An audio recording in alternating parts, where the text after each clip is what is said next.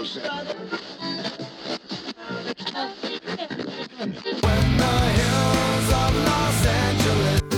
Angeles,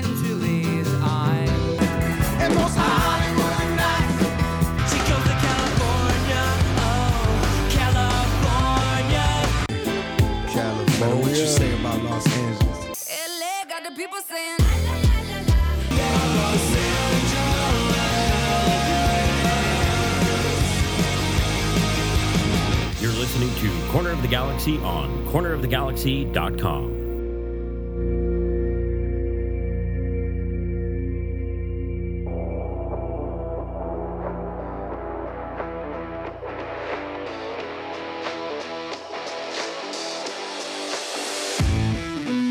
It's time for another episode of Corner of the Galaxy from the Box, the show that gets you behind the scenes of the LA Galaxy and into the minds of soccer reporters and MLS experts.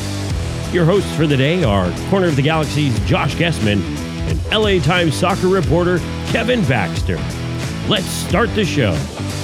Hello, everybody. Welcome to Corner of the Galaxy from the box on cornerofthegalaxy.com. I'm your host, Josh Gessman, coming to you on a wonderful Monday, February the 7th. The LA Galaxy through their third preseason game, the first one in front of fans. We get to watch it, we got to see it.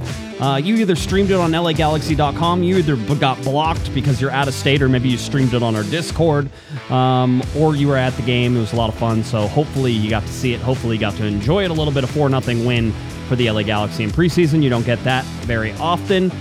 We have a Costa tracker. You wanted the Costa tracker? We have a Costa flight tracker. We know where he's at. We're going to show you where he's at during this podcast. We're going to get you and sort of give you an idea of when his arrival is planned and all sorts of fun stuff like that. So hang in there. We're going to talk about a lot of that stuff.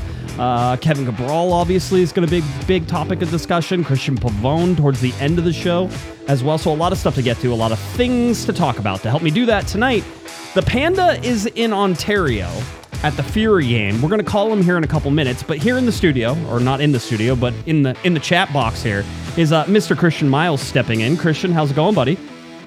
Great, buddy. Uh, to show my dedication to, to COG, I've forsaken the season three finale of Daniel the Tiger so we could talk a little galaxy.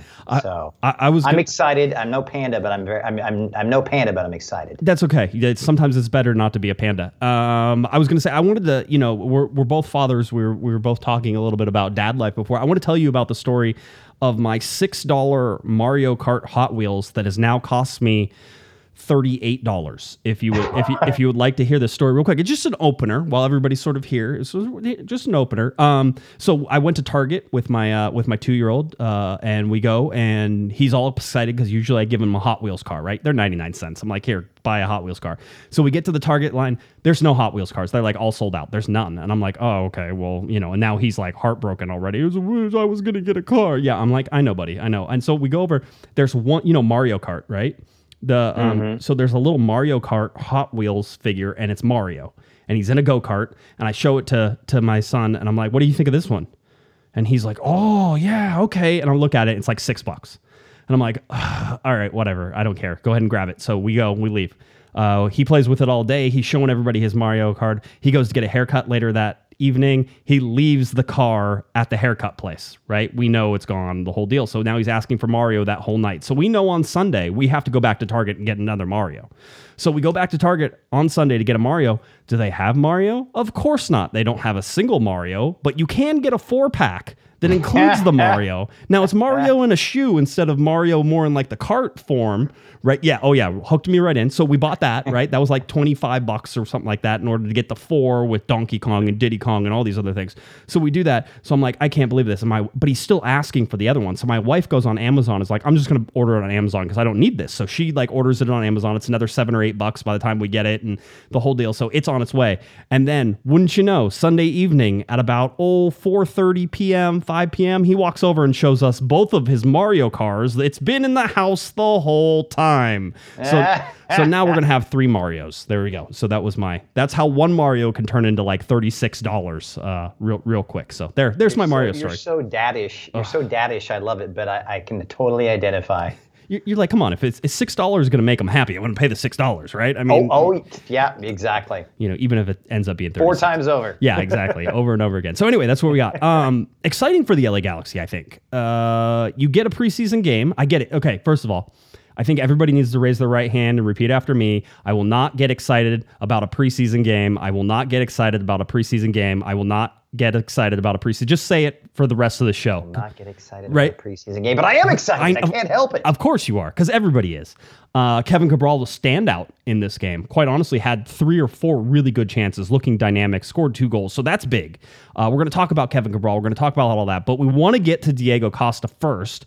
Um, and I just before we talk about the tracker and where everything, I mean, Christian, you've been following along with the saga. Uh, we've I, I, we've conversed on Twitter about it. We haven't had a chance to talk face to face, so to speak, about Douglas Costa. But what do you think of Douglas Costa? Oh, well, I, I tweeted out myself, you know, right when this was kind of bubbling to the surface, it was kind of a high risk, high reward. I know you and Sophie and, and you know, you and Hammer and Panda talked about it. And it's a guy that he has such a tremendous upside, so much potential. But, you know, let's be honest, this guy has a history of some attitude problems, and he's also got a history of injury problems the last few years. And there's a reason why his contract wasn't renewed, and that's kind of tempered my excitement in terms of raw physical talent. It, what Sophie I thought said last week on your show is very apropos. This guy will be, including Chicharito, the best player on this team, bar none. His, Right. his physical attributes, his, his that burst of pace that he used to have about you know four or five years ago with Bayern Munich, and, and his technical abilities, you know, by far make him the best player. Getting the best out of him is going to be that. It's a gamble, I think, Josh. Um, I don't know. How do you see it? Well, you know what? I, I was going to tell you how I was going to see it, but first, I'm actually gonna I'm gonna bring in a, our our guest. He's at the Ontario Fury game. Uh, Mr. Baxter, are you there, sir? Yes, your Fury are up seven to one over Tacoma at halftime. It's an exciting game. All uh, 300 fans are all thither. They're a tether. I was gonna say, how did you how did you get pulled out to an Ontario? By the way, I, I I I people know this if they've been around me long enough. I was a part of the supporters group whenever they were the Anaheim Bolts in Anaheim playing at the Anaheim Convention Center. In fact, I laid the turf a couple times because they needed help laying turf for that team and doing that stuff. So they're, they're out in Ontario now, which is good because then I can't lay turf for them, and that was not fun. Um, but uh, how why are you out there? You know, I, I'm okay. I'm not. First of all, after that little joke, I'm not going to bag on these guys because they're the, ownership here and the team and the players. They're they're they're they're serious about this. Um, and and you know, you were just talking about Douglas Costa, and I'll get to my opinion on Douglas Costa in a minute. But when I was down in Brazil for the World Cup and then later for the Olympics, I talked to a lot of uh, people involved in soccer down there, and because there is not a lot of open space in Sao Paulo and and Rio and, and the large cities, a lot of those uh, players, and we're talking about like Neymar, Juninho, M- Marcelo Sarvis, they all grew up playing futsal, which is, you know, just because they, you know, they had to play on like a basketball court or tennis court, they didn't have a lot of room. And uh, Neymar, especially, is one who says that that taught him how to be ball handler, how to get out of tight spaces, how to how to change from one foot to the other. That's what you see in this uh, in this um, indoor soccer is it's tight spaces. It's very fast, very fast paced, as you know, because you said you used to go to games.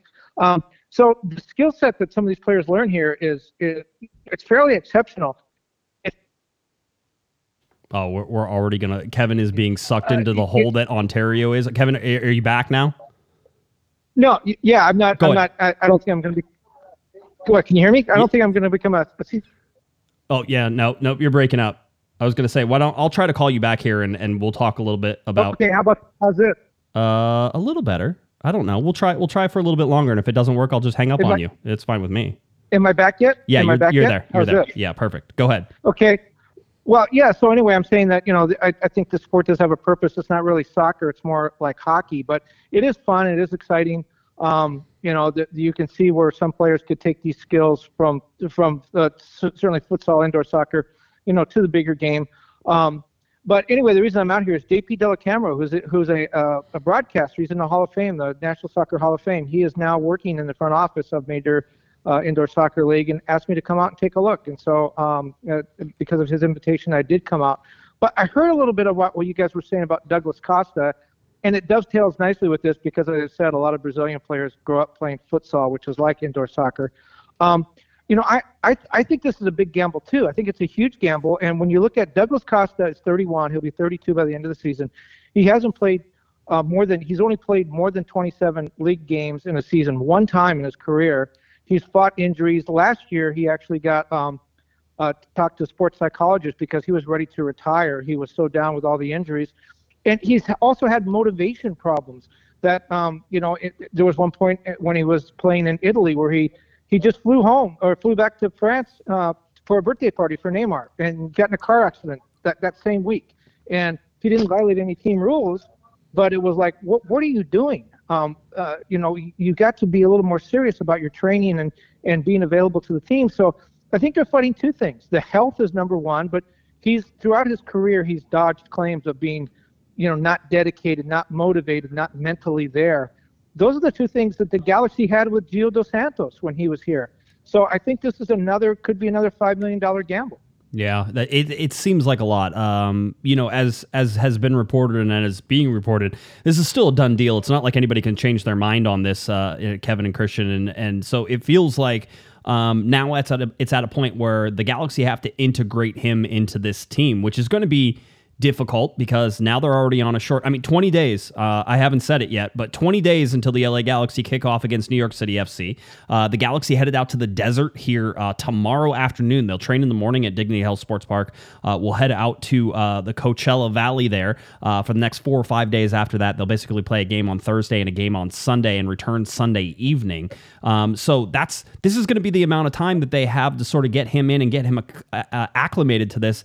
Kevin before we before before we let you go, is this isn't what Greg Vanney wanted. He told us that he wanted to have everybody in um, quickly and get everybody in camp as soon as possible. This seems like this is going to be a a difficult task to get him in and ready to play with this team.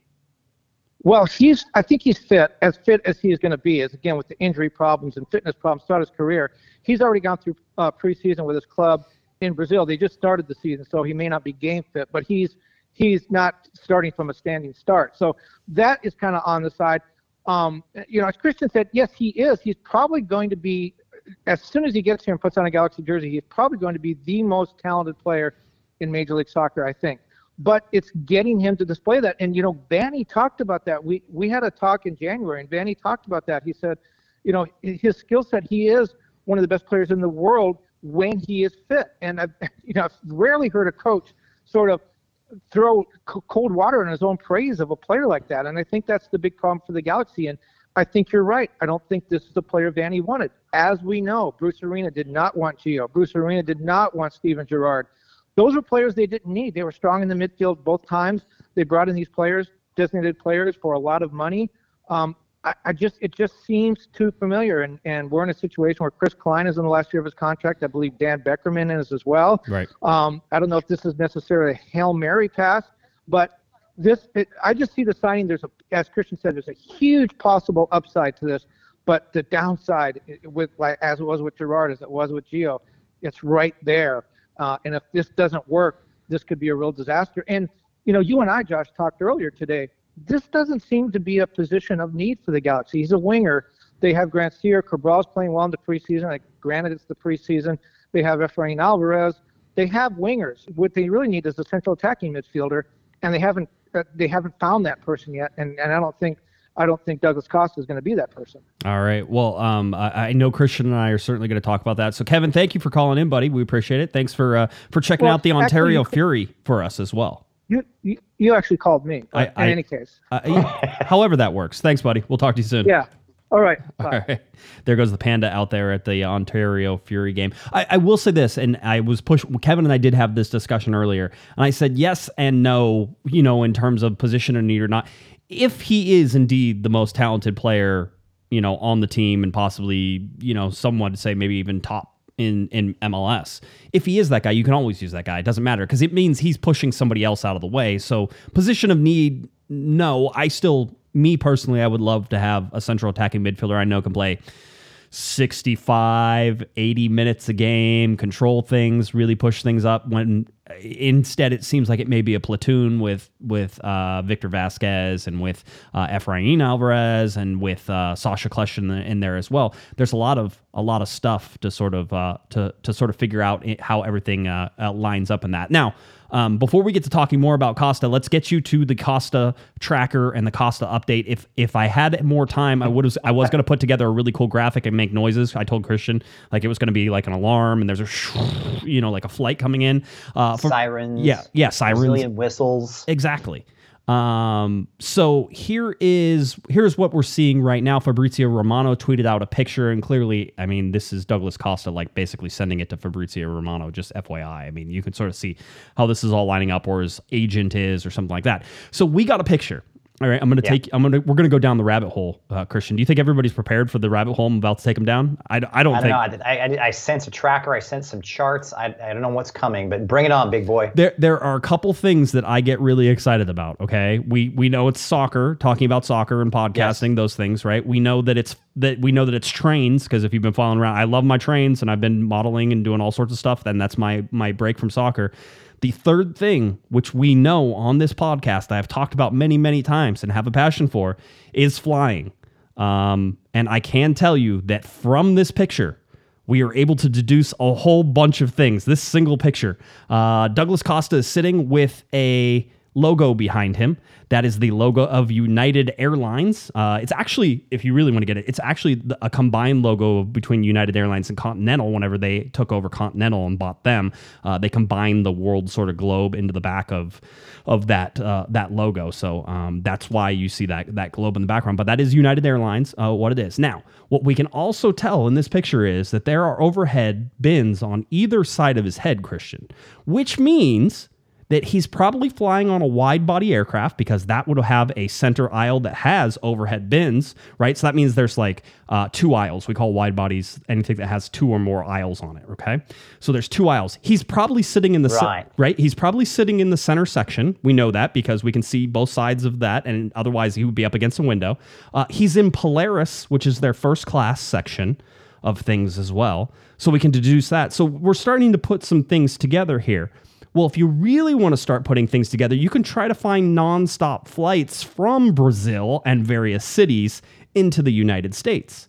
Now, what you're going to find, Christian, if you really start digging and dividing on this, is you're going to find that there is no direct flight right now from Brazil to LAX, right? So that one you have to cross out right away. That's not happening. There are none that are either from Sao Paulo or Rio, or we were we were even looking at, at Gremio and, and sort of like in little like could you have taken Porto Alegre, yeah. Yeah, they yeah. really, they, st- I remember when I flew to Sao Paulo, it was direct. but Yeah, and, and I'm sure in most times there are. I think either in Yeah. COVID times or today there wasn't, right? Um, it's, it's a long flight too, right? That, do you, how, how long was your flight down to? It's about 11 hours. Yeah, it's it's you're going like halfway across the globe from Maybe north that. to south. Um, Yeah. So it, it's a long way. So what we know is, and what we were able to deduce is that uh, Douglas Costa left from Rio, um, may have had to fly down to Rio in order to actually get to Rio. Um, GIG is the airport code at Rio. He's now flying into Houston, and that makes a ton of sense. Flights coming from South and Central America often hit Houston as their gate point um, into the United States. So that United um, is that United plane, by the way, which is a 767 300. Um, just in case you ever wanted to see what one of those looks like. Basically, it looks like something like this a United 767 300. And if you're on the podcast, it's a wide body airplane. Uh, it looks very much like a 757, except it has a wider body. Um, I don't know. A 757 looks like a It's the hawk. same model as the COG jet, right? That- that's right. That's right. Um, Okay. A Just wanted to check on 757 looks like a hawk, by the way. If you've ever seen it, it does. It has like talons that come down, right? This is more like full body, like maybe a hawk that ate a snake or something like that. So that's that's what a 767. So that is traveling up there. It is currently expected to land in Houston about 5:30 a.m. Houston time. Okay, so that is a long flight, flying overnight, landing in Houston. If you play the game and you sort of figure out what other things can happen after that, you would think that he would be arriving in Los Angeles after landing in Houston uh, somewhere between 9 and 10 a.m. in the morning. That seems to be where this is going. So the tracker shows him right now, and this is even a little bit behind, and I'll try to snap a, a- another screenshot before we end this. But um, this was just before the show started, uh, somewhere in in the center of South America, there, um, climbing up towards uh, towards the top of uh, of Yeah, he's, South the, America. he's flying over the Amazon right now. It looks like. There's there's some weather buildup in that area too, some thunderstorms and stuff like that, which you would expect. At, I, got, I got to take my hat off to you, Josh. This is impressive. I mean, you know, I am, I, I do try. I do try. This is this is Jared uh, Jared Dubois, former co-host, was on Twitter. and He was like, whenever that he goes, I'm always amazed that Josh's you know obsession with flying usually comes out flying colors whenever it's transfer time. Right? It's like, yep, transfer tracker time. Let's find out where he's at. So um, anyway, so that's the plan right now. So Douglas Costa on his way to the U.S. going to land in Houston and then Houston to L.A. That is the the entry to Los Angeles and how he will be able to get here. And straight to training, right? I well, the interesting thing was uh, Fabrizio had to, of course, tweet this out t- today because he said that there was an announcement expected today, and so we were all sitting around twiddling our thumbs, waiting for a Monday announcement, and it did not come, right? Um, and probably didn't come because Douglas Costa was not in the United States yet. Uh, however, however that happens. Now, here's the other thing that we know, Christian, from previous transfers Yeah. is that it could take a while for him to technically be have a visa and have all the paperwork available and ready to quote unquote play. Um, so I wouldn't be surprised if his stay in Los Angeles is actually kind of short as they work on some paperwork and do some other things, and he may have to fly back back to Brazil or he may have to fly somewhere else in order to get a visa and then re-enter that because he's probably coming on a you know like a a, a quick business visa or something like that that only Yeah. is valid for a short amount of time, and then he's got to leave and enter back in on the P1 visa. Right. Yeah, that's what happened with Grandsir, I believe, and, and I, I think Cabral as well. They had to go back as well. Yeah, there's there's certainly, and sometimes you can like fly down to Mexico and just do it from Mexico, and sometimes you have to fly Oh, back yeah. to the country of origin, and it it's it's nightmare. So expect that as well. And like we said, 20 days until the LA Galaxy play against New York City FC. That's less than three weeks. Um, you know, we're we're inside the zone. We are. uh, Yesterday was three weeks. Um, so we'll see. Uh, we'll see how that goes, and and sort of pay attention to where all of that heads and all these different things. And so we're gonna see uh, see how how he comes into the country and whether or not the LA Galaxy will announce him before he's already played like three games or something like that. Um, you know, that's that's always our little joke is that sometimes we feel like they're they're a little behind on the announcement. Everybody knows it's coming. All right, everybody knows Yeah. it's coming. Yeah, that, that horse has left the barn. What do, you- what do you think? Training by, I don't mean, optimistically, mid next week, maybe, or week following? I I have I have I have questions about the whole timeline. Let's just put it that way for right now. I have questions about the whole timeline. I'm saying I- week after next. I'm going to go out on a limb and say week after next. here's what I imagine will happen is that he's going to come in and I imagine he'll start training and doing stuff with the team, even though he's not supposed to. And he'll do that because that's usually what happens. Um, he'll come in, he'll do some stuff, and then he'll at one point they'll figure out the visa stuff and he'll fly out and then fly back. Um, so I'm hoping that by let's see, let's say February 19th is sort of a day where it feels like a teeter totter in terms of if he's going back or if he's going forward or anything like that. Um, so after February 19th, I expect him to be with this team. Um, and that's Which you give him eight days before the, the, the opener against NYCFC, which ain't a lot of time to get match fit and no, you know up to speed, and you've got language issues and all that as well. it's it's going to be an adjustment. So, I mean, Yeah. here's the good news. And as we move away from Costa, and again, we have we have pointed out where we think he is. Where actually, listen, I'm just going to tell you where I know he is, uh, where he's going, that type of thing. We think that's that's where everything's going to land, and he'll be in LA tomorrow. Um, I'm sure you can pick up the COG uh, Twitter feed in the morning. I'm sure I'll be I'll be tracking it as it as he crosses from uh, from Houston to LA as well. Um, so as we sort of do that and and and get that, there is something to talk about in terms of cohesiveness and in terms of team whenever we talk about the Galaxy's win. Now, a 4 0 win for the LA Galaxy over the New England Revolution, the defending Supporters Shield champions, all in preseason. It doesn't mean anything, right? I will not get excited about a preseason game. Uh, two goals from Kevin Cabral. One on either side of the half, uh, and then you had a goal from uh, as well in the 63rd minute. Just three minutes since he came onto the field as well. Sacha Kljestan basically got his first uh, touch and feed to uh, to Joveljic as well. So that was that. Uh, Chicharito got an assist. Araujo got an assist. I mean, really, when you look at it, I don't think you get more excited about the guys who are making plays or the guys who you need to make plays. And we sort of said this in the first two games. The guys who are scoring goals are the guys who you wanted to be scoring goals. It's like this is perfect. It's not a bunch of defenders um, scoring scoring here, Christian. You know, from what I can see.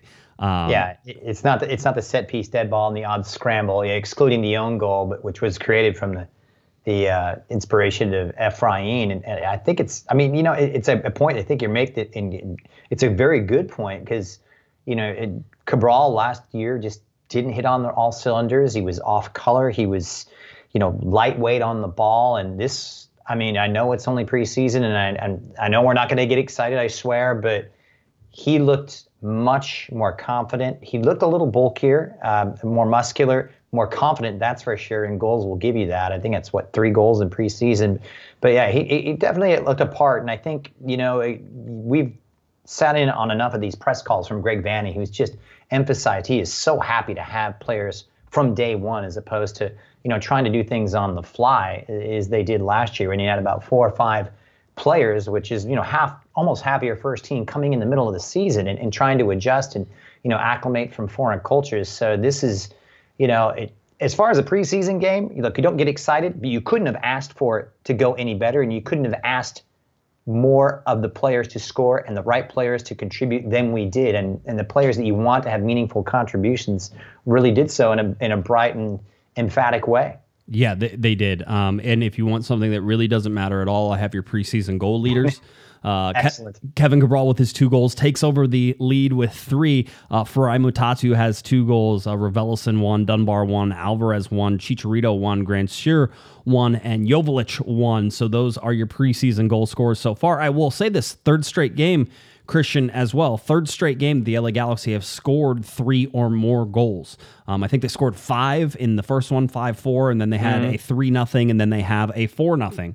Uh, so two back to back shutouts as well, um, which I think we'll talk about the defense here in, in just a middle. Hey Christian, why don't you turn your camera off and turn it back on? Just hit the camera button and see if it'll refresh and come back for us here in a second, or if we lose you completely, um, that's always a possibility as well. So, um, yep, there we go. Okay, um, so uh, here's what we have whenever we're looking at the starting lineup um, and everything that was going on with the LA Galaxy. You had Jonathan Bond in the uh, in the goal. Uh, you had Kelvin Leerdam uh, playing at the right back position. You had Sega Coulibaly and Nick DePuy in the center. Uh, you had Raheem Edwards out on the left hand side. We'll talk about that here in a seven. Uh, Kevin Cabral on the right. Mark Delgado, uh, Raveloson in the center as well. Samuel Grandsir on the left midfield side. Then you technically had Victor Vasquez playing in the cam role as he does. I'm going to talk about the switch offs that were happening. It's something that definitely is a question for me for, for Greg Vanney next time I talk to him.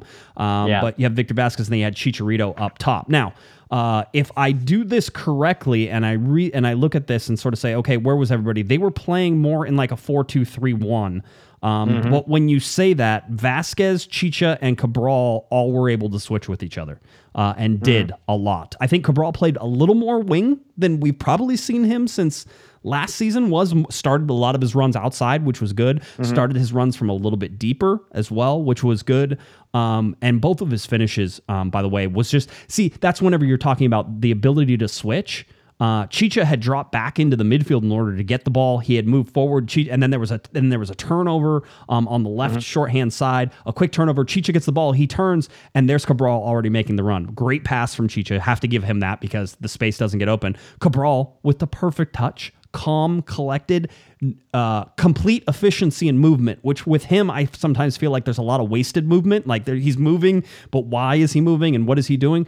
Efficiency and movement. Only touched the ball a number of times he needed to and got rid of it as soon as he needed to and fired in past the goalkeeper. So I mean, when we look at just the the the build up to that play, Christian, and how everything sort of played out. Um, I don't know that the Galaxy could ask for anything more with Chicha being a provider, with Mark Delgado being in there. I think Raheem Edwards may have also been on that side on the turnover as well. Uh, there mm-hmm. was a lot of pinching. I, it, it, was perfect for me. That, that's how it should look.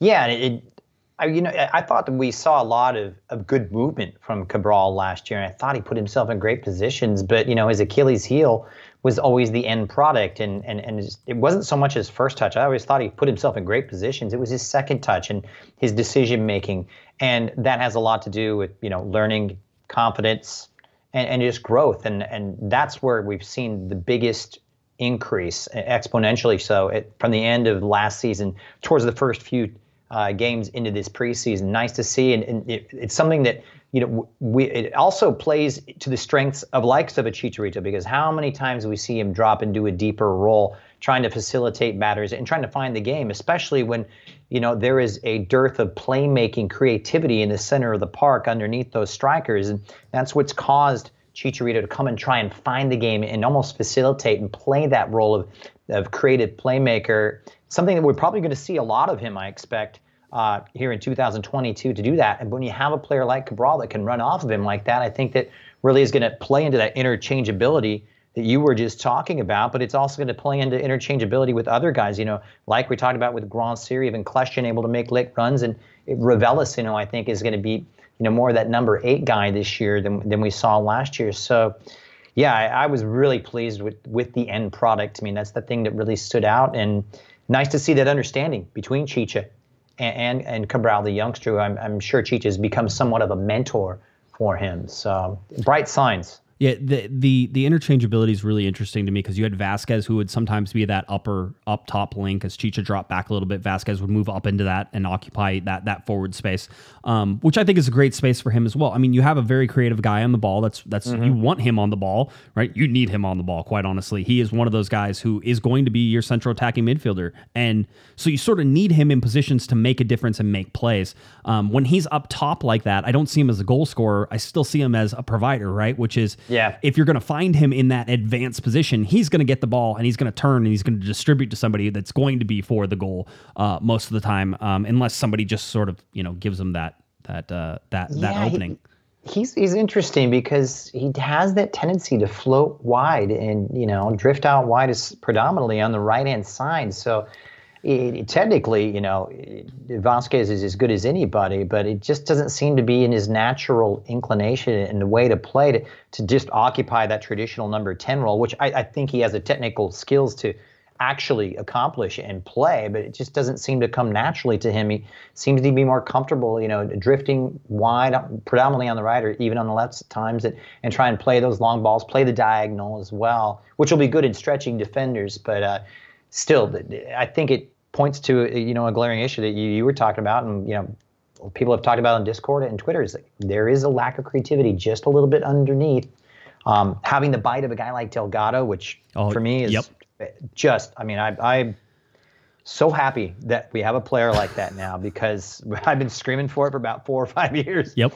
You know, to have a he's an out and out number six. He can get fired. You know, he and Raveloson are going to interchange, but he has the bite, and we need the spine, and he is going to be, you know, the the, the foundation of that midfield from which they build upon and build their transition. And he's a guy that is that that plays to his strengths. And you, you go back to the the comments from Greg Vanney after the game. He's a guy that you know he doesn't good. dw- He's not good dwelling on the ball, but the way he can transition from defense to attack and something he prides himself on, he can do what two players done in one position. Yeah, it, it's it, it's super interesting. Greg called him the great balancer, right? Or he's Yeah. he's he's a time creator, right? He creates time for other players. So I, you know, having heard Greg say this on Thursday, I was very much like, I'm just going to sit here and one of the great things about going to watch live soccer, you can just stare at one player. You don't have to watch where the ball Yeah. is; just watch him move. Uh, so I watched uh, Mark Delgado, um, which by the way, that that's a man. Okay, Mark Delgado's a man. I can't call him Marky. Mm-hmm. No more Marky. No, Mark. No more Marky. He's he's a man, and No more. Yeah, he's maybe 26, but he's he's still a man. I Um, still remember him back in his day when they used to call him Broccoli when he was back at the old Chivas Youth Academy, and he had this giant hair. That's. I mean, it, he's and and Greg's talked about him. Um, Greg talked about you know uh, IDing him at that time and sort of saying, man, he just the work rate that he puts in, and that's what you Yeah. saw. I mean, the LA Galaxy, and it's something they haven't done in a while. Again, preseason game. I won't get excited about it. I thought. New England was horrible. I thought their midfield was completely out of sync. I thought that their offense was out of sync. They looked out of sync from defense all the way to the front. Uh, and while I I think Kobe was suggesting that perhaps Bruce was bruising this game a little bit, um, I would also say that Bruce probably didn't want to lose four nothing either. And so it was it was one of those where yeah, Bruce probably was like, hey, go out there and give it the old college try, but also don't get embarrassed. How about you guys play? Um, They were dreadful, Josh. They I were. mean, they were horrible, and it kind of feeds into that anti-legit narrative too. But was that's ridiculous. But they were. I mean, I was I was actually very shocked at how how sluggish and slow. I mean, they were still in the off season, still perhaps the supporter shield hangover. I don't know. Yeah, I mean, you know, it's not like they had to go to an MLS Cup to, to get over, right? They got some they got some rest time. Um, yeah. Oh, the, Yeah. the cockiness that comes from a four nothing win in this preseason. Let me tell you. Um, so, um, but no, you saw that. But uh, I, you know, I thought Mark Delgado controlled that midfield. I thought Velison controlled that midfield. I thought, um, you know, anytime Love New that. England tried to penetrate through the center, that Delgado plugged a lot of the lanes, and they looked confused. It almost looked, by the way, I was watching Sebastian Lletget play a little bit just to sort of see what was going on. It was almost looked like he was afraid to pass the ball backwards because he forced so many passes into bad places and different things. I was like, yep, it's they're, they're in his head already. Um, And so everybody was sort of like, he's like, don't pass the ball backwards in, in, in LA, not not right now, because that's what everybody says. And it felt like that was um, that was sort of one of the things coming. And Mr. Provino points it out. You know, the Champions League is coming soon for them as well, and they they're they they need to they need listen. It was one preseason game again. Let's not put let's not say that they're a horrible team. You might have to play them in the in in the postseason sometime. I'm sure that they'll be much better whenever that happens. I still expect them to be a very good team. Jozy Altidore was down on the bench, by the way, pl- pretending to hide, but not really. Um, so that was that was an interesting part of that. But uh, Mark Delgado for me was just such a fun guy to watch in this sort of setup and and everything. Now we talked about how just absolutely poor New England was, and having said that, they created probably three or four really dangerous chances, and they probably should have scored on two or three of them. Um, Yeah. And so when you look at a four nothing and you want to talk about the defense, I mean, we can say back to back shutouts. One was against an NISL team, so we'll push that one aside. Uh, the other one was against a team that absolutely should have scored but didn't because they were inept for whatever reason on the night. Uh, the Galaxy's defense was slow to react. Uh, they were they pushed into some bad areas. I think Greg talked about it again you know, and he was he was more calm, I think, than everybody else who was sort of watching a four nothing game, you know, and saying, "Oh, get excited about it." He was like, "No, you know, we're happy for Kevin. Uh, you know, we're happy for guys like Joveljic. By the way, Joveljic scored the hardest goal of the game. Um, just Yeah. amazing. That we'll talk about that here in a second. But he was saying, you know, I think the things that we still need to work on is, you know, this team needs to understand and realize the danger they put themselves in and be able to keep themselves out of that. They have to minimize mistakes. And he's talking about defense, but he's not talking about the back line. He's talking about the back line and the midfield and how the wingers come back and support in the defense and different things like that. There were times there where the danger bell was ringing and the Galaxy were not reacting to that danger bell. And uh, and again, they should have, uh, you know, easily they should have scored a couple goals. And and I think that's still a big concern right now, even with, and we'll point this out, Raheem Edwards is probably not the starting left back. Jorge Villafana probably is still that guy, just in terms of reliability. Uh, and I can't even say that with him being injured, but the the veteran presence there is is Jorge Villafana, stay at home left back for the most part. Uh, and then on the right side, uh, a guy who had just come back from Mexico camp uh, Julian Araujo should be starting in place of Leerdam. Whether or not Leerdam then moves inside and takes over for either Coulibaly or Nick DePuy, and then Derek Williams was missing. So Derek Williams was diagnosed with a like first grade or low grade calf strain. Uh, Greg says he was hopeful that he would get him back and integrated into training this week, um, and that they were just being careful with it and wanted to make sure that he he rested. But this is sort of becoming a thing with him. So we'll just keep an eye on that. And then you have Jorge Villafana, who's still dealing with the knee contusion he had last year. Um, Yeah. And Greg says he's 90, 95%, but there's still a couple movements where he feels it, and they're trying to make sure that he doesn't feel that that knee contusion. And it's just like, that's that's a rough road for that guy. He's been the whole offseason.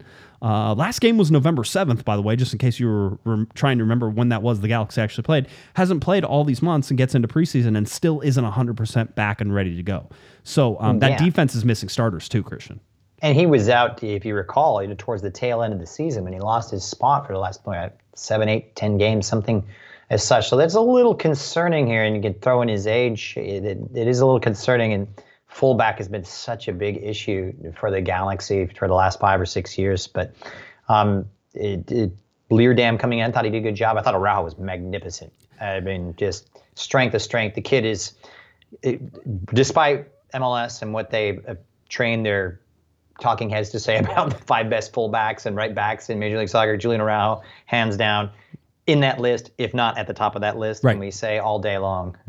Yeah, no, But yeah, he was. It was great to see him co- uh, come on, and um, it, it's interesting to see the comments about the defensive issues you, you talked about here. And, and, and Vanney outlined like three things. You know, you, you don't give the way the ball away in vulnerable areas, which was something that was just, you know, recurring constantly and constantly last season. And the transition defending had to be a little bit better, and and overall just trying to stay connected in collective shape. And I, I've said this, you know, I've said this for the last three or four years. The Galaxy are too easy to get at. Right. You, you press at the halfway line, you're running downhill, and you don't give your back four a chance because they're running right down your throat, and there's been nothing to buffer that.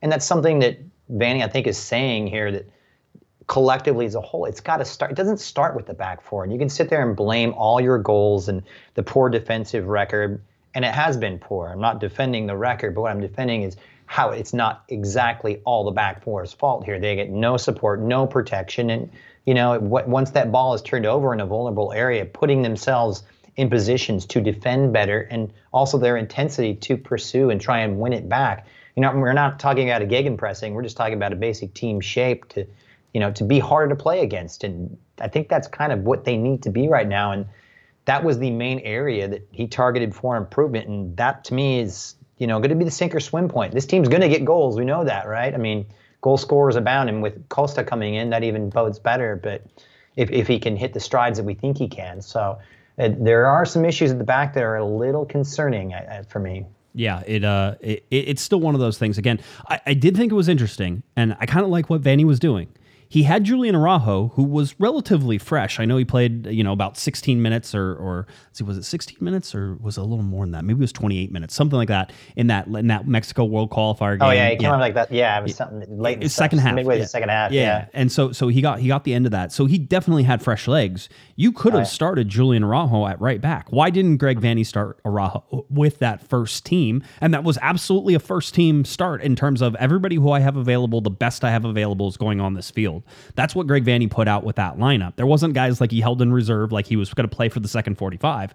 He was putting, why was Julian Araujo not there? It's because he has been away from the team and he wanted mm-hmm. that cohesiveness that has been building in training the last couple of weeks. Yeah. He wanted to get this win. He wanted these guys to feel the confidence. And Julian Araujo is great. And you saw him come in and again, dynamic. He just, and playing against the second team sort of in Another New gear. You know, just another level. he he is hyped up. He had some great crosses in there. Um, you know, there was a lot of really good. His the, the own goal was part of his a little bit of his production in there. Efrain Yeah. got in there. Jalen Neal on that second team, sort of putting uh putting his stamps. Jalen Neal almost got two goals. Uh, and I don't think he touched either one of the balls, but they almost one of them did go in as the own goal, and one of them Yeah. also uh, also was like real close to being in there, and it, it was he was right now. So Jalen Neal causing a lot of problems, and I thought Jalen played well on defense for his little bit of time there as well. So um, I was I'm a happy huge with that. fan of his. I, I've had a chance to catch him at G2 the last, uh, a lot of times last season. He missed a lot of it out, and you know, I, I had a chance to, you know, talk with the previous coaching regime at at G2, and, and the kid's potential, Jalen Neal, is immense, and there's no doubt he's going to be an MLS player. And some of these members of the previous coaching staff was also telling me, you know, it's it's not just MLS. This kid has the potential. You know, we're not going to get ahead of ourselves, but there is that possibility that you know this is a guy that could be you know making a move overseas someday if he continues his current trajectory. I'm not going to get ahead of ourselves, but that's the Right. type of talent that you're dealing with right here, and uh, I, I think it, I'm. You, it's for me the the quality that stands out with him is the calmness and composure on a ball for a kid his age Yeah. and his command of the area and able to play out. He's he's that modern central defender that can play out of the back, and I think that's the way Vanney eventually wants to play. And Yep. I think Vanney's got to be licking his chops having a player like that. He's not ready for prime time. No, yet. but he's not close. that, but but but Greg talked about him already, and he was sort of Yeah. like, I I can see it in him. I can see, and uh, you know, uh, I was talking to Jalen's mom about it as well, and I'm like, I'm, I sort of sent her the the clip of of Vanney doing talking about Jalen. She's like, great Twitter uh, follow too, by the way. Right, right. Um, Yeah. Ga- Galaxy Mom, right? Is, is Yeah, Galaxy GLX? Mom, I think, or something, Yeah, yeah. Um, but uh, but you can go see. I, I sent her that, and I'm like, I'm like, Greg's high on Jalen. I mean, listen, I am a sucker for defenders. Everybody knows this. I will root Yeah. on a defender the whole time. Um, I think there's still some serious questions. I think there's no doubt in my mind that Jalen Neal is going to get first team minutes this year uh, Yeah. and really get a chance to prove himself. And once he gets there, if he starts playing the way that I think we have seen him play, you may not be able to get him off the field. It, he might be one of those players where like you put him out there and he gets some exposure, and then maybe the second time he comes back, you're like, why would why would I take him off the field? It's one of those. It's like who, Yeah. you know. And we'll see. He's young. He's young, and I could see very it. young, See it. very, be- and, and that's That's a the position that requires so much understanding and reading. Ben, after watching him, you know, it's it's funny the, the the mistakes that are made of players in that position of his age. He doesn't make those mistakes. Now, granted, he's not you know infallible. And some of the mistakes that I saw him make, you know, which were very very few at G two, were a situation where he was almost too calm on the ball. You know, Right. It's- and, and too composed and, and dwelled on it perhaps a little bit long, but that's something that can be eradicated really easy, which I I've already seen, you know, that kind of come out of his game, and that's just intriguing to me, and that's where he stands apart. But you know, it's one thing we got to throw in here too. With such a compact, condensed schedule, there's going to be a lot more squad rotation this year, I think, than we saw even with the craziness of COVID. So that will open the door further um, for players like Neal, you know, to, to make meaningful contributions as well as you know, this the squad is going to be tested in terms of depth this season. Well, kind of like we had in the last couple of seasons, but I think this year specifically with the condensed measure, the schedule, you know, things moved up a, a, month. Yep. U- uh, the U.S. Open, summer. U.S. Open tough. Cup. Yeah, U.S. Open Cup is going to come back into and, Yes. and play parts as well. So I mean, you you got that. I'm a fan. Yeah. Um. So so you're going to see that. Uh, I want to talk about uh, one of the other things, and and by the way, uh, quickly on Raheem Edwards and sort of that. I thought he was very good going forward. I Mm-hmm. liked his, uh, you know, it- it's not just all speed with him. I like the I like the the lanes that he chooses to run in. It's not Mm-hmm. always like s- right on the touch line. It's cut inside sometimes. It's you know he varies sort of the attack and the way that he goes about running up that side. My only thing is that he is absolutely a wingback, and whenever he's a wingback, that means that you have no cover on that left back side. And we saw some of that hap- getting exposed in that game. That was where a lot of the attacks came. Were up that left hand side when Raheem got caught forward.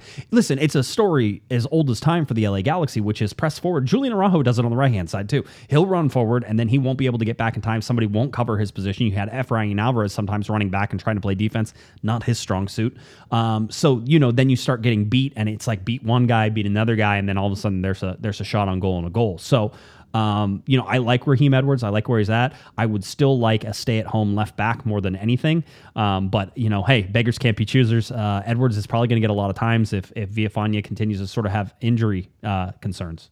Or, I mean, I'm just throwing this out here, Josh. It brings that tactical flexibility. And we just talked about, you know, a guy like Neal who's probably going to see some first team minutes this season. You know, you go to a three back setup, you've got a prototypical wing back, one one of the best in North America with, you know, Julian Araujo. And Right. you throw in a player like Leerdam, or rather Edwards, who can really play that role on the left hand side. And that opens up to a different scheme that, you know, could be a plan B. Well, I mean, you know, you can even go like you said. You talked about Jalen. You can also talk about Leerdam, bringing him inside because he can Yeah. play. He can play in that center back. Listen, in my mind right now, my starting mind, and I didn't get this on on Saturday because Araujo wasn't ready to play in the first team.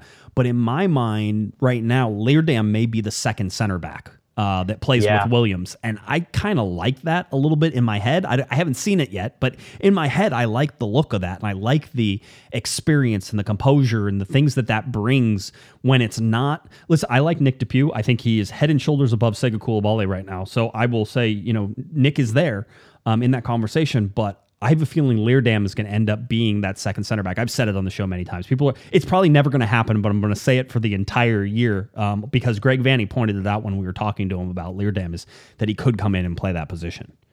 Yeah, I mean, I definitely think we're going to see minutes there. That's the big, you know, X factor. Who's going to be the partner with Williams, who you think is going to be the out and out starter? You know, will he go to the three back setup? But yeah, I, I'm not. I, I love Sega Coulibaly's energy, but the mistakes are very concerning, and I'm not 100% sold on him. No, no. Um, passing out of the back is a problem. Uh, got caught a couple times uh, in in the game doing that. Uh, he can be Mm-hmm. Caught. he can get pressured off the ball. You you see it happen, and then the back back shoulder runs, which we talked about last year, is that he tends to forget there's people running behind his back shoulder, um, and then he gets beat there. So again, it's just stuff to work on and things. The only other person I sort of wanted to highlight before we get done, uh, two guys. One, Sacha Kljestan gets in the game and makes one pass, and of course he springs Joveljic in. And then, as I said, uh, Joveljic scored the hardest goal. Kevin Cabral had the most flair, I think, on that second goal where he sort of hit it with the uh, the back heel, uh, the back. He redirected it back across the goal, which, by the way, perfect place for him to do that. And I love the confidence that comes into in Oh, with yeah. that. Such a huge boost for the for Box the- office. yeah, for that young man. But Joveljic had the hardest goal. Um, Sacha Kljestan played him in, and then he was basically uh, in a race to get to the ball with the other. I think it was either the center back or the or the left back who was trying to chase him in. Uh, and his body positioning was so good. He ke- he shielded and took a step towards that defender and kept the, kept his body between him and the ball. And then he still was able to get himself set and fire. And that's a right-footed shot across his body with a goalkeeper coming out, a lot of times you have a tendency to want to try to uh, hit that towards the center of the goal more than you want to hit it out towards the post. And he fought that tendency and sort of swiped across a little bit and had that ball curve out and go away from the goalkeeper and hit side netting on the left hand side. It's a it was a good angle from the press box. I was looking like right down it whenever it happened. So it was one of those where you're like, oh, I can see the whole play. Um, and when he hit it, I was like, wow, that's just such a great body positioning. And again, we're talking about the guy who was second in goals and assists per per 90 last year was Mm-hmm. Behind Chicharito. Um, so the kid comes onto the field, he's in for three minutes and he scores a goal. Um, a- as He's a finisher. Yeah, as Scott French says, that means he should have finished with 20 or 30 goals in that second half, right? You score one every three minutes or, or Yeah. one, every, one every minute. Um, so, uh, but yeah, I just I love that development in him, and I think he is going to play a huge part in this team this year. I just there's something about him. I'm feeling that Oh, he is going to be a great, great uh, player for the Galaxy this year. Yeah, he's he's not the guy that's gonna you know beat you for pace and run in you know, run in behind. He's not that kind of guy, but he, he- he's a guy that you know can pick a spot.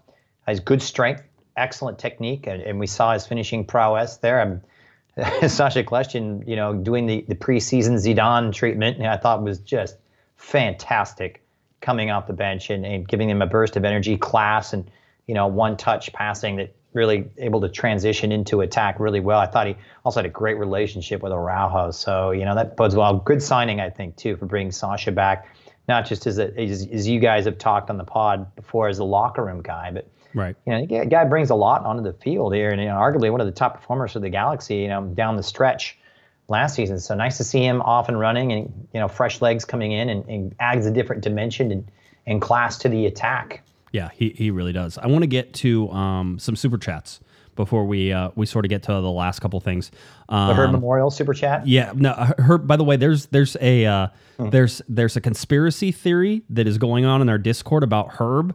Um, that has shooken me to my core. Um, I, t- I said on last shows that I'm pretty sure that I have a sugar daddy in Herb.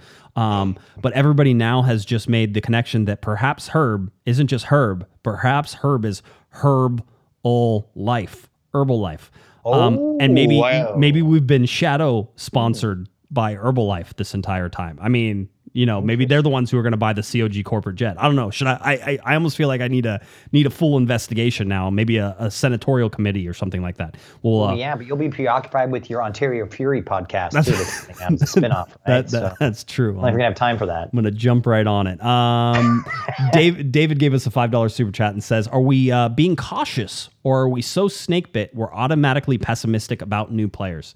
Um, I would say that people are very much a uh, are, are they want to put players in a box, Christian. They want to put him in this box. This is a young player. He's a developing player. This is a great player. He's at his peak, and this is an old player. He's well past his prime, and you're probably wasting money on him. I think the fact that you know the Galaxy have sort of gone through some of those machinations before. Giovanni Dos Santos left a bad taste in everybody's mouth. It's going to take a while, maybe 40 or 50 years before people stop talking about Giovanni Dos Santos and sort of what he brought to the Galaxy. I, I don't see that's not a wound that is going to heal quickly unless the Galaxy can figure out how to win like an MLS Cup in the next like two or three years to sort of wipe that from everybody's uh everybody's Yeah. memory. So I mean, is that do you do you there is a tendency to hate everything that comes out though, right? It did leave a bitter taste, and I can understand the trepidation. You know, you, you kind of viewed view any incoming move with a sense of skepticism. Now, certainly a player going back full circle here to like Douglas Costa, he fits that mo as players that you know had a lot of accolades and great success, but haven't really done much lately. Here, you throw in the injury problems and, and the questions of motivation, and attitude. So, and it kind of feeds into that negativity and pessimism. Um, that's one way of looking at it, and it's justifiably so because you know.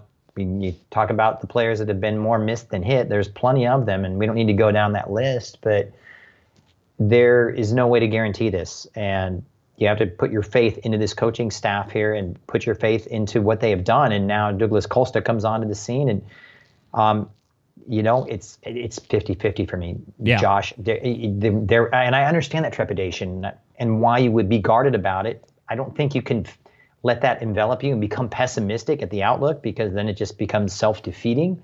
Um, I think you have to go, you know, with, with I'm a glass half full guy, so I, I think you know you're trying to hope for the best here. It's a gamble, and you hope for the best and try and get the most out of it. And a lot of it comes down to the the man management and motivational capabilities Right. uh, of this coaching staff and, and this team as a whole. Can they get the best out of these incoming players? And case in point will be Douglas Costa will be a real test of that. Type of acumen. I think. I'm I'm kind of excited just to see it, it's it's kind of like an accident on the freeway. Like you don't know what's up there, but you know you're going to look, you know you're going to slow down, and you're sort of there's mm-hmm. like this anxiousness. You're like, what is that? I need to see what that is, and I feel like that's what it is with Douglas Costa. Is is it could be a train wreck. It could be bad. And that's going to be Yeah. a whole. I mean, listen, this podcast does fine whether the LA Galaxy are really good or whether the LA Galaxy are really bad. Plenty for us to talk about either way. I would, I am always on the side. I want players to succeed, right? And I will always be on that side of things. So if I'm biased towards anything, is I want people to succeed. Um, and so hopefully that's the that's the case. Is Douglas Costa comes in and he's an absolute success, and the LA Galaxy suddenly are rocketed once again back up to the top of the Western Conference, and you know there's worldwide attention because Douglas Costa's playing well uh, and he's scoring goals and he's feeding Chicharito, and there's that that build on that add on sort of uh, fame and and notoriety that comes because of that, and people are excited to come out to see an LA Galaxy. game. They got a Brazilian, got this Brazilian Douglas Costa, which probably most people in LA have never heard of. Um, and yeah, exactly, you have your Brazil shirt on. Um, so anyway, so that's something. Here's uh, Stefan says uh, gives us ten dollars and says what happened to a number ten, and it's funny because I almost feel like Costa's going to be wearing the number ten. I feel like he's going to come in and get that ten shirt. Um, and will But he's he- not a 10. But he's not a ten. He probably won't play in the center. But I was going to say as I knock things over everywhere. Um, if if could you play him in the cam? Could you play him in that role? I have seen him play, you know, wide on the left and wide on the right. I don't see him as a 10. I Right. don't I just don't think that's his skill set. And then there has also been a knock on on, on Douglas Costa who's that he's all pace and Right. then he's able to beat his man one and you know there's some criticism that's gone as far as say he's a one trick pony and now now that his you know he's getting a little bit longer in the years now that you know perhaps that pace has deteriorated has he been able to evolve his game like um, we've seen other great players that have lost those faculties and those abilities, like a Cristiano Ronaldo, for instance, who you know had, to adapt his game because of his deteriorating abilities to beat players on that burst of pace. Does Costa has he evolved in that same respect? No, he Right. is not. I don't see him as a number ten. I you know I, I still see him as a guy who has a lot to offer in terms of you know raw speed and athletic ability. He could drop that shoulder a la Cobi Jones and you know blow by somebody and create something. Um, will we get enough of those moments? That's the question. But he, he will bring a versatility. I mean, because he's, you know, we've seen him play left. He played left for for Bayern at times and for Juve. Um, so yeah, it will bring that extra dimension of tactical flexibility as well. But in terms of underneath, no, and that and that continues to be an issue. You know, as as far as you know, holes that need to be filled. I, you know, it almost feels a little bit like Bruce Arena, though. I mean, the Galaxy didn't really have a 10 for sometimes. It was Landon Donovan, it was Robbie Keane, it was David Beckham, right? It Yeah. was it was these guys where they would not play in that center spot, not create from that center spot, but there was enough creativity from from the wings that they were Yeah. able to do what they needed to do. So I mean, that's what you're looking I don't think at. it's and I don't think it's really an Vanney's philosophy to play with a ten personally. Maybe it's not, and and maybe that's why he's not concerned about it um, Yeah. at all. Uh, we'll see if he wants to talk about Douglas Costa on our next call, uh, which will be fun. I enjoyed I enjoyed him saying now's not Just make time." sure it's your first question. That's right. I'm, I'm gonna definitely try to make sure uh, uh, of that. Uh, I'm sure he gets. I'm sure he's like, oh, it's Josh again. He's either gonna ask me about injuries or Douglas Costa. Um, ben gave He us. He knows it's coming. It's always the same characters, right? it's He's he like- knows me. He's he he understands that I have to ask the question. Um, Yeah, absolutely. Ben, five dollars super chat says thanks for the aviation geeking out, uh, much appreciated. he said, "Is that a DC ten or a seven sixty seven? It's a seven sixty seven three hundred." Uh, and the reason I can tell you that is that the DC ten had a third engine that was on the uh, tail, uh, and this is a, as we call it, a two holer, not a three holer.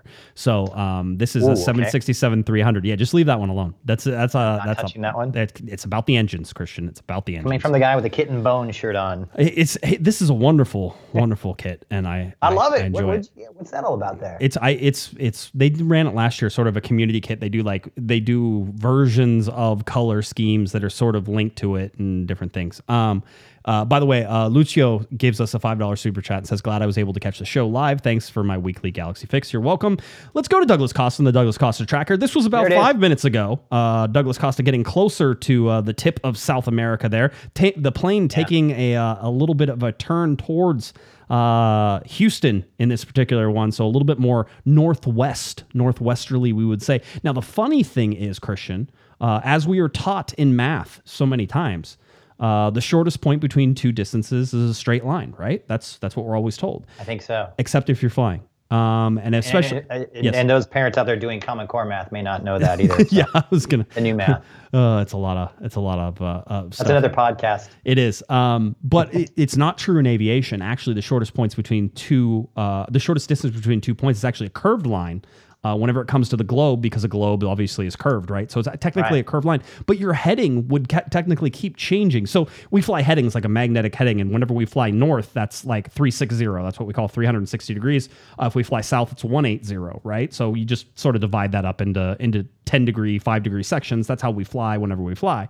Um, in this particular case, it would, you know, you're flying a northerly heading, but by the time you get to Houston, you've you're probably turning enough that you're flying more of a northwester or a westerly heading because it's a curved line, and it, your plane actually does keep continuing to turn and curve as you're as you're doing these things. Also, um, it's worth pointing that pointing out that whenever you're doing long haul flights or anything like that, uh, you would think that you would just go between two points, but there's a bunch of little points that they make you fly to in between, um, sort of like roadways in the sky uh, that are inefficient and hopefully will go away someday. But that's where it is right now. So anyway, that's uh, that's up on the Douglas Costa tracker. I just wanted to make sure that we got you know the last one. I know, I know a lot of stuff in there.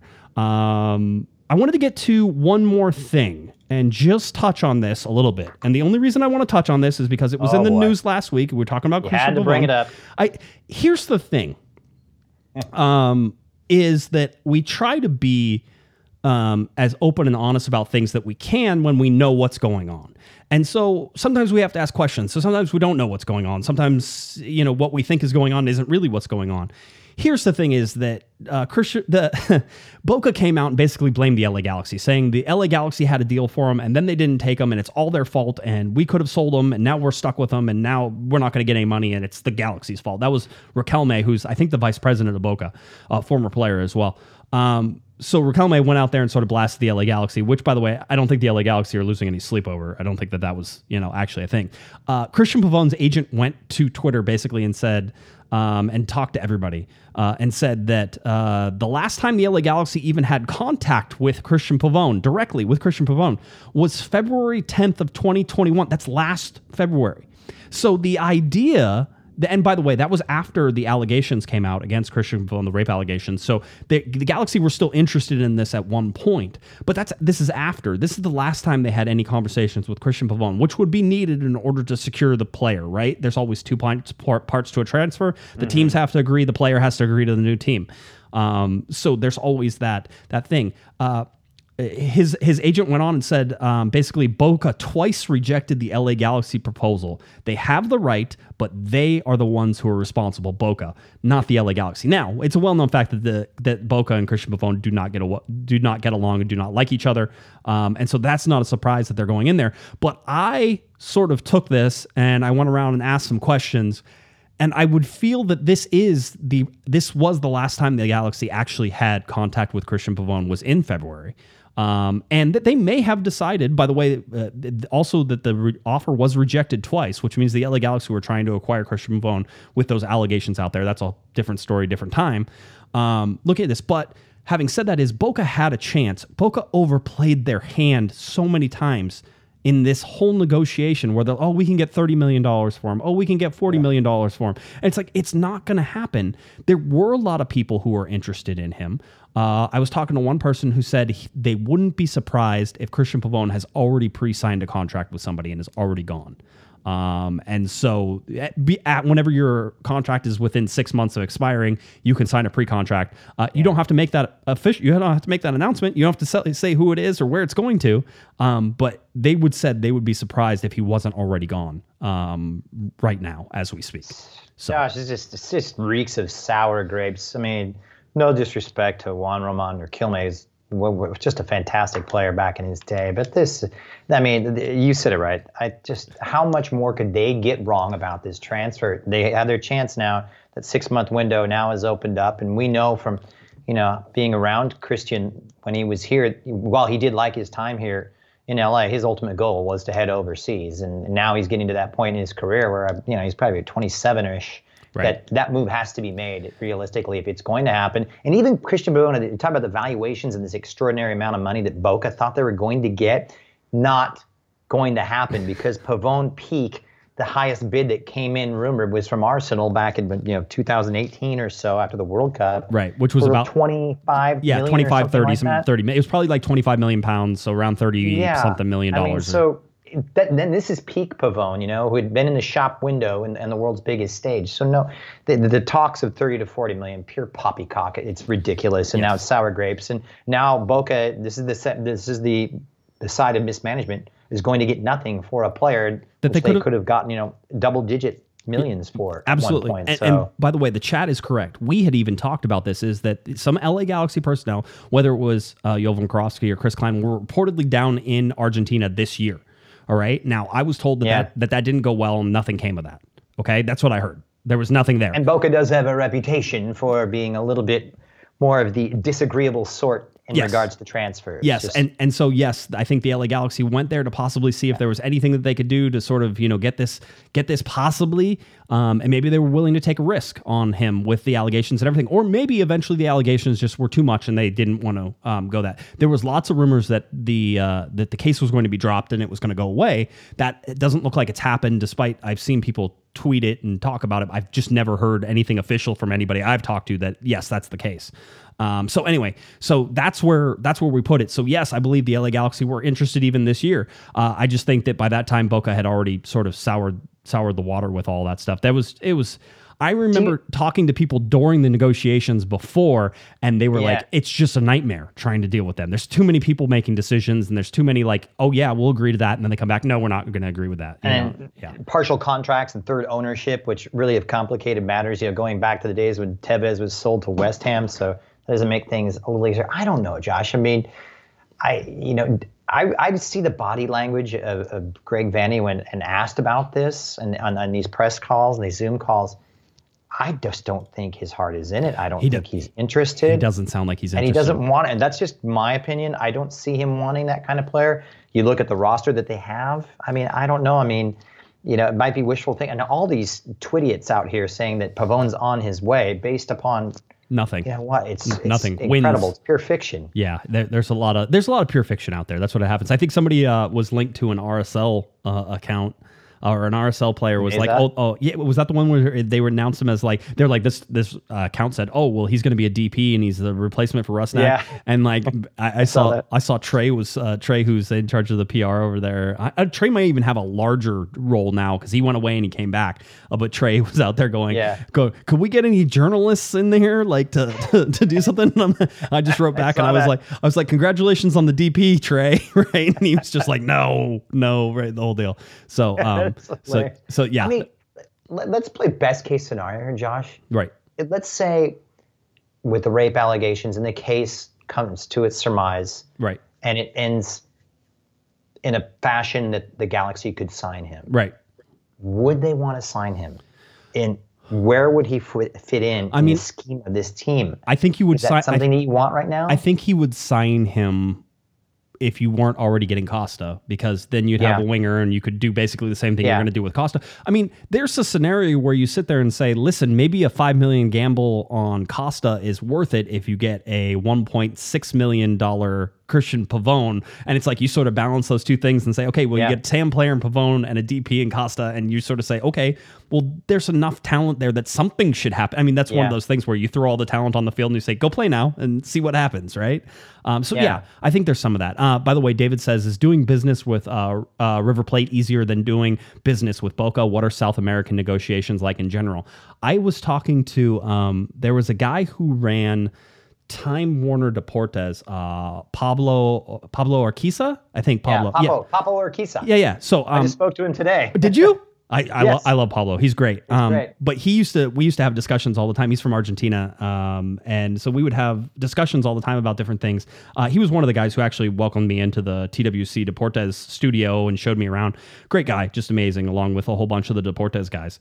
Um, and so we were talking about different things like that, and he was always like sort of hinting at the fact that it's always just it's such a such a gamble and such a mess, and like if you get stuff done, it's amazing that you're able to cut through everything. So, you know, I know I'm not sure it was uh was ever it would get any better. I don't know.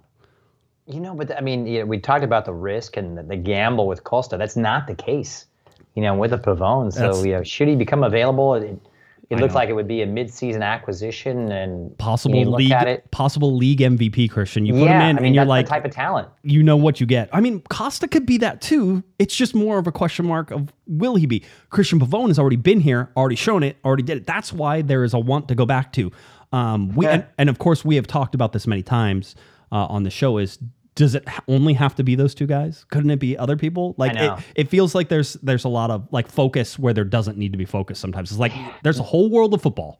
You Yeah. can you can pull it for anywhere you want, anybody you want. Um, and so again, that's sort of the question. It's the opportunity cost. If you're going to spend five million dollars signing Douglas Costa, which is the rumor, I don't know if that's true. Yeah. If you're going to sign five million dollars to Costa, who are you missing that you could have signed for? Four million dollars, or five million dollars, or six million dollars around that price that could have been a difference maker for the LA Galaxy. And why does it have to be Costa, who has a big question mark? Right? I mean, it could have been Carlos Tevez, right? He's apparently DC United. is that what I'm hearing? Yeah, he's been linked to. He's got contacts with Losada. There, who's the the coach at DC, and he's out of contract with Boca. Had to wait for that contract to to to uh, expire before he could even make a move because no transfer could be worked out with him. Right. Um, so no, I'm just kidding. But yeah, it's uh, It's hey, all interesting, man. That's that's It that's what it is. I mean- it's wacky season. It's wacky preseason. exactly silly season. It's it's uh it's the the preseason. So your hopes are, are I mean, you know, the Galaxy won a four nothing preseason game. Everybody's like, so should I book my tickets for MLS Cup now? Is that is that how that should work? Maybe you know what? You know what, Josh is funny because it, it, the my feelings on where this team is in terms of my hopes for this season and, and how I regarded the offseason going. I've really done a 180 in the last two weeks for me personally. I don't know how you felt, but I mean, I was kind of down, and then I said, "Where's this big signing? Where is it? I mean, I'm waiting for it. We're all waiting for it to happen, right? Where is that? You know, that big Beckham signing? Where you know, not necessarily maybe that Keane signing, that Gerrard signing, whatever." and it just wasn't coming. But then slowly, you know, the, the piece comes in with Delgado. You, you watch some of these performances in preseason. Yes, there are. You know, it's not the it's not the finished article, but I feel a lot better than I did about two or three weeks ago about this team. I, don't know. How, how are you seeing it? I feel better.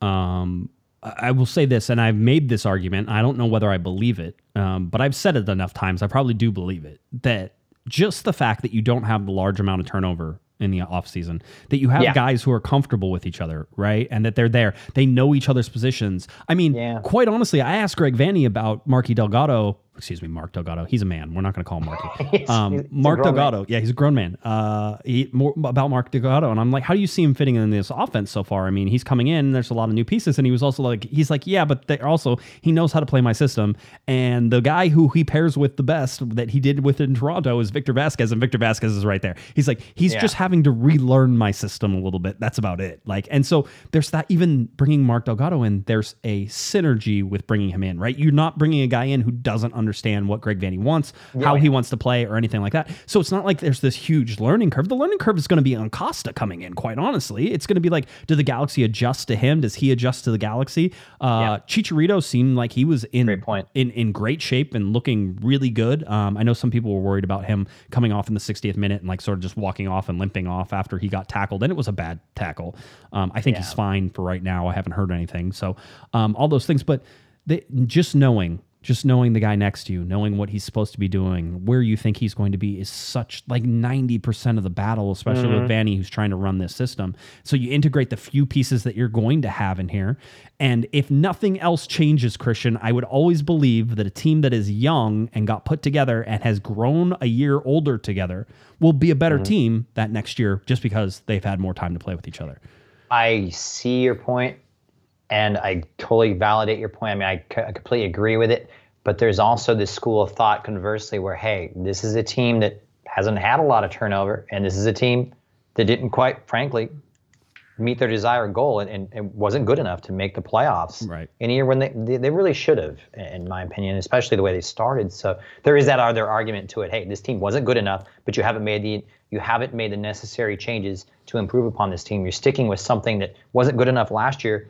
What makes you think it's going to be good enough for this year? And that, that's where it kind of like it feeds into that skepticism we were talking about with new arrivals coming in. So there is that kind of counter argument, which I can understand. Right. I tend to side more with what you're saying about this, where you know, let's not forget. I mean, we had 17 new players, was it last I think year? about 17. There's uh, people. We always argue it's like 15 or 17, but right in Yeah. there, it doesn't matter. It's I mean, right there. 17. Okay, can you imagine this? Chelsea Football Club, Manchester United, anybody, Juventus, 17 new players. Yeah, a that- new head coach, Yep. and a predominant share of those 17 players are first teamers. Yeah. That is absolutely unheard of. No, it is. Anywhere in the football soccer world. I mean, it's incredible. So the amount of adjustment and changes in learning and cultural clashes and you know, the good Lord knows what the, the paperwork, you know, that's not to be understated. So yeah, a, a year under their belt, year two. And then now, this is a big point, though. This is a big, big year for Greg Vanney, a testing point for this team, his philosophy and his outlook. They need to come good this year. Right. No. Hey, we'll see if it uh we'll see if it happens, see how it goes. All right. Um I think that about does it. I'm gonna check real quick on just my uh my Costa tracker before I Yeah, I just I just want to see I, I don't I didn't I didn't he's still just barely like he's Peru? he's starting to hit the uh the islands that sort of wrap down and touch South America there in that Is he in CONCACAF territory yeah, he, yet? he's very close to CONCACAF territory.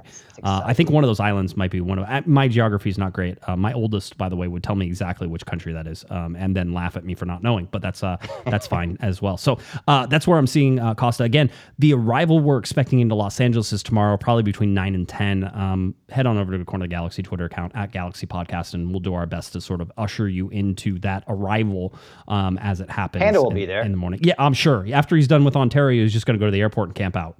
Um, so oh, he's going to go to the Ontario airport though. He's at the wrong airport. That's the problem. So um, we'll we'll see if we can uh, we can get him back there. All right, uh, Christian, is there anything else you want to touch on before we let you go? Nope. I've, talked to him blue in the face. So That's always that's always a good thing. That's how that's how it works here. Um, tell people where they can find you, and we'll get on out of here. at C Miles Sports on Twitter, um, kind of all over the place. And uh, join us this year on Radio Commentario on the Galaxy Stream, lagalaxy.com, or you can check it on YouTube. I'll be teaming up with the irrepressible, brilliant Joe Totino this year, kind of chopping and changing and subbing in for Cobi Jones. But really looking forward. Uh, what 20 more days, Josh? Twenty more days. Yes. Twenty more days. All right. Thanks, Christian. We appreciate it. Hey, Uh, thanks for having me. If we, uh, if you're looking for me on Twitter, it's at J Guesman, J G U E S M A N, and of course at Galaxy Podcast. Head on over to cornerthegalaxy.com. Our podcasts, uh, videos, post game media availabilities up there on the website as well. You can watch the full media call, and I mean full media call. I don't edit it because that would take time, and I don't want to do that. So full media call is available for your Corner of the Galaxy. All right, I think that does it. Uh, filling in for the Panda, who was out at the Ontario Fury game. It's Christian Miles. I'm Josh Pato Guesman. You've been listening. You've been watching to Corner of the Galaxy from the box on cornerofthegalaxy.com. Have a great one, everybody. You've been listening to the Corner of the Galaxy podcast on cornerofthegalaxy.com. You can follow the show on Twitter and Instagram at Galaxy Podcast. And be sure to check out and subscribe to iTunes, Stitcher, and Facebook by searching for Corner of the Galaxy. Fans, we thank you for listening, and we ask that you be kind and courteous to your neighbors as you leave the podcast. We thank you for joining us and look forward to seeing you again. Until then, I'm Michael Arajo, and on behalf of the entire Corner of the Galaxy crew, goodbye, everybody.